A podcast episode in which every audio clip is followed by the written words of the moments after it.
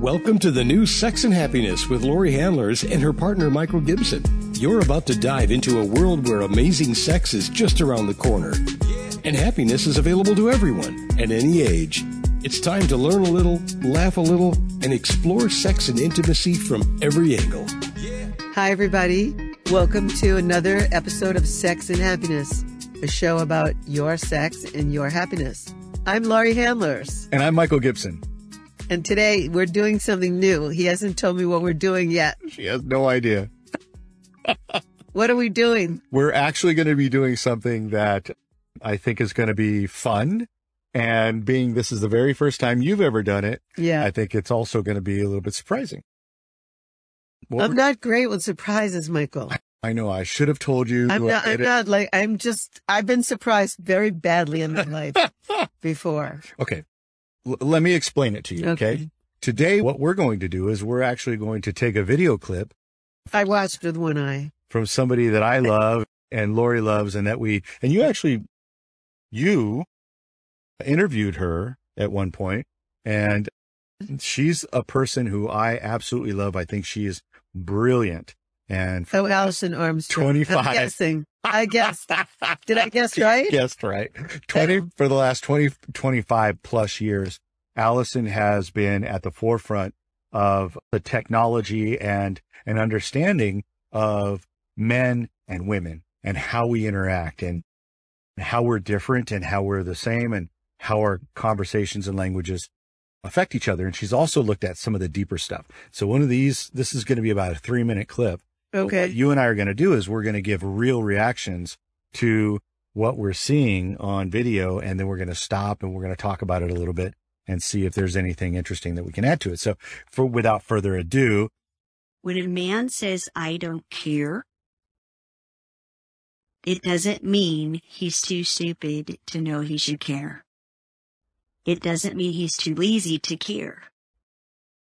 It means he is assessed that the amount of energy it takes to care is too much energy. He's decided that's too costly to care about. I'm unwilling to care because caring is actually an expenditure of energy. all right, I got to ask, what do you think about that? Is that true? Yeah, I agree with her. I never analyzed that when a man says he doesn't care. I haven't scrutinized a man who said I don't care. The men that I hang out with don't say that. They don't talk like that. Men I hang out with don't say I don't care. They care so much. So there are things that I don't care about. And those things that I don't care about, really, I have no energy for that. That's a truism, what she's just said. Yeah, I, But I don't I, say that I don't care. I agree. Yeah. I agree with what she's saying. I have no issue with it. And I, I hang around with you and men who care greatly about things. Right. Man says, I care about you. He's telling you he's expending his own energy on you. He's spending his energy, precious energy. He cares about. That emotion of caring costs him. They do it very carefully, and sometimes it's really bad news. I know a woman whose boyfriend keeps saying, ah, keep, keep message. What's the plan in carrying message? ah, well, when I saw you, I thought, oh, jeez. I wasn't excited about it. Good God. Ah, he knew how much energy it was going to take. I've got to say something about this. What? It's a scary thought Yeah. when a man falls in love with a woman and he realizes, oh, fuck, I really care about her. Cause he knows, like he knows, like he's, it's not that he's trapped. It's that, oh, this is someone I'm going to spend some time with. I'm going to spend some, I'm going to spend energy on. Yeah. No. This is, I think it's that he feels like he's, he's lost some control over his domain. Right. Like he's like, we used to call it having your nose open. There's a ring in your nose and you're a bull and you're being pulled by. and it's not it, it's not like you're trapped. Well, this person set that like they laid a trap for you. They might and have. you put your and you put your foot in the trap and it grabbed you and drug you to the or anything like that. However, we're watching the show called Bridgerton. and we have seen so much Oh. manipulation Gosh. and so much trapping. But I told you that was a different day and age.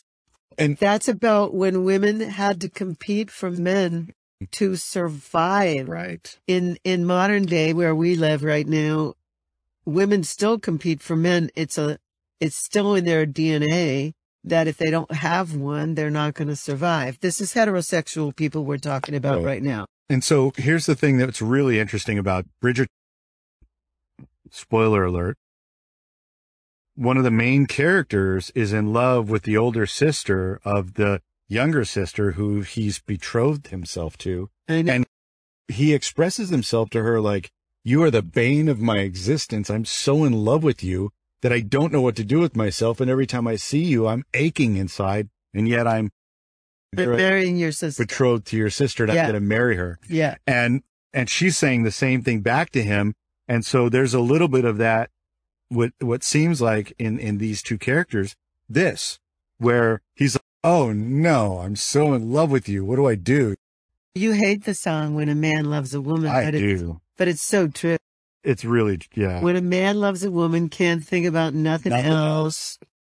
yeah so i could see where men when we fall in love with women or we fall But she's saying when a man says, I care about you. I- it's the same thing. I care. Like, i care i'm in love with you i'm really in love with you I know. like a lot I know. And so I do care about you. And, but there's no part of me right now that says, right now, I have to be current, that says, oh, I'm worried about that because I'm, I'm a You hundred. per- worried about it in the beginning. I though. did. Yeah. You- There was, there was a You bit of were, that. okay, so let's talk about what you were worried about. And maybe that's what Alison's going to get to. You were worried about, you said to me, don't try to be in relationship with me. I don't do relationships very well. You said, you said, when I'm in a relationship, I get diluted. That's right. I don't want to be diluted. So don't try to spend too much time with me. I said, I, and I said, fine, because I have the same concerns. And so I said, fine, I won't. And I didn't. And that's what made you, don't. but, and that's what made you come forward towards me more.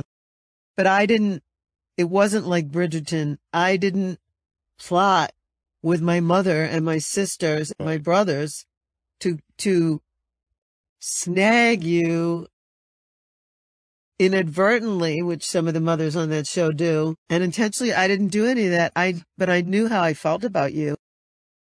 I knew that I cared deeply about you. I knew that you had some special qualities that I had never experienced before.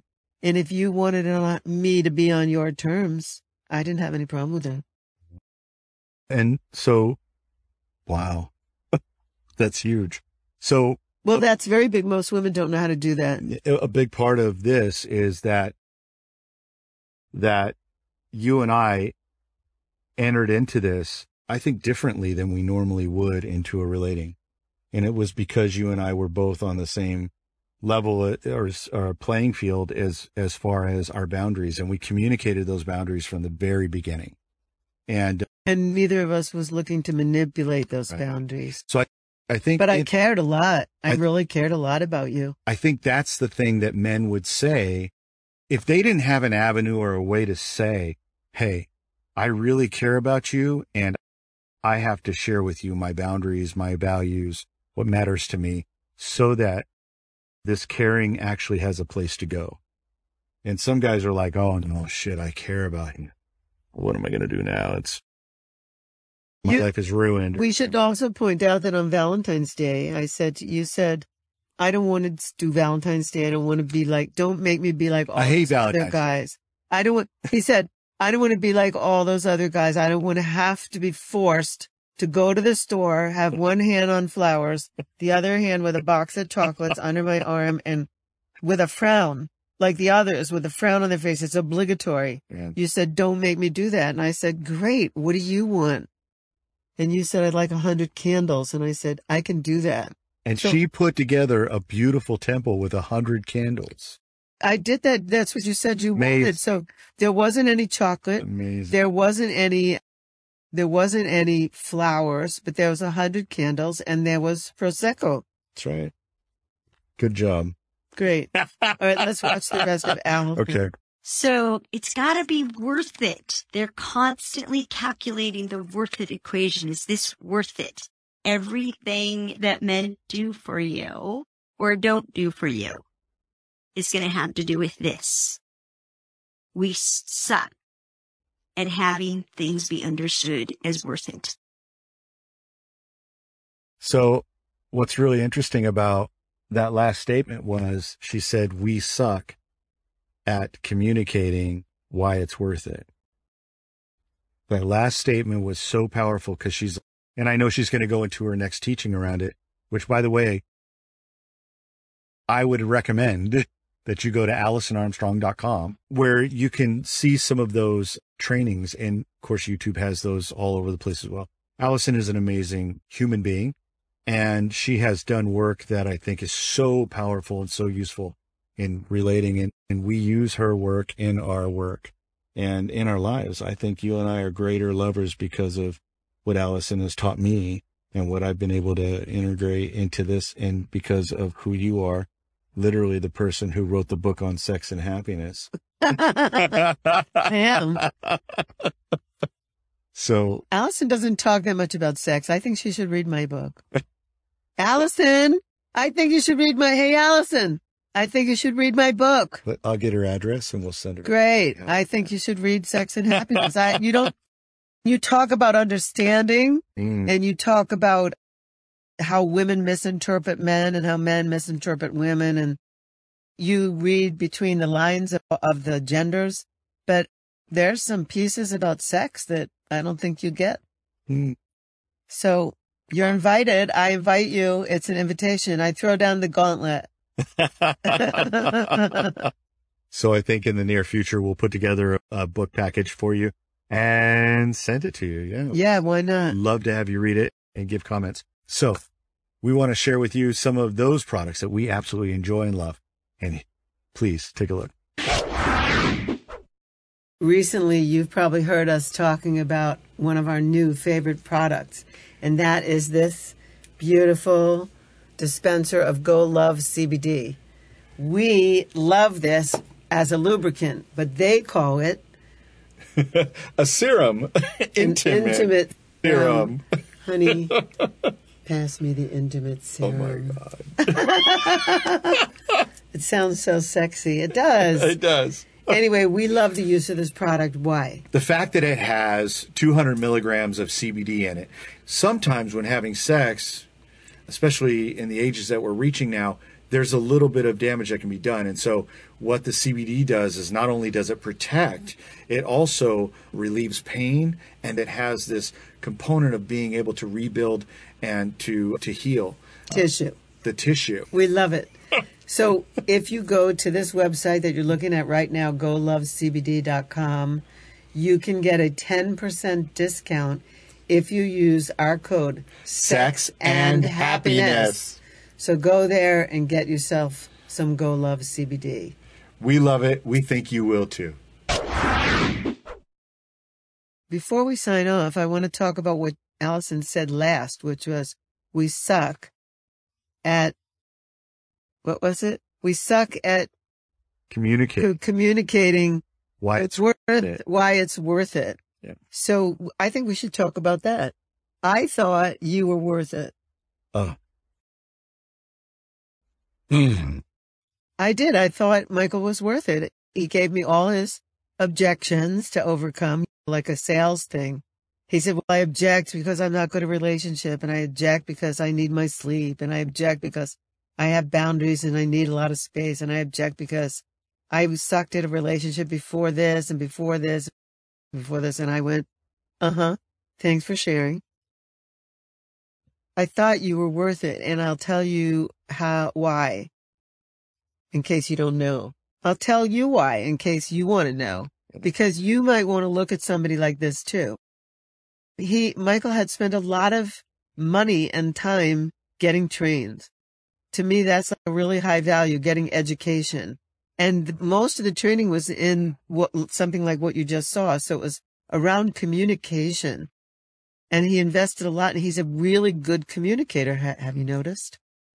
And so that's probably my number. That's probably my number one value. Like in my life, all I ever wanted to do was listen and be heard. And so in my family, everyone talked at the same time and they interrupted each other and nobody quite listened. They just moved their own agenda all the time. And Michael doesn't do that. He actually listens. Sometimes he moves an agenda and, but he can be, can be stopped. You could, someone could say to you, wait, stop. I feel like you're moving your agenda right now.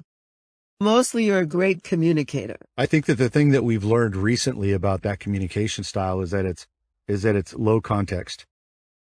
And we'll talk, about, well, no, let's talk about it, that in a whole other podcast. We're going to mention it. This has been, anyway, this has been fun. Thank you so much. Thank you for being with us. Thank you for watching and we will be back with more beautiful content for you at the next Sex and Happiness. And let us know what you think of this format. Put something in the comments below, subscribe, and make sure you hit that bell so that you can get notifications the next time we upload a video. See you next time, everyone. Bye.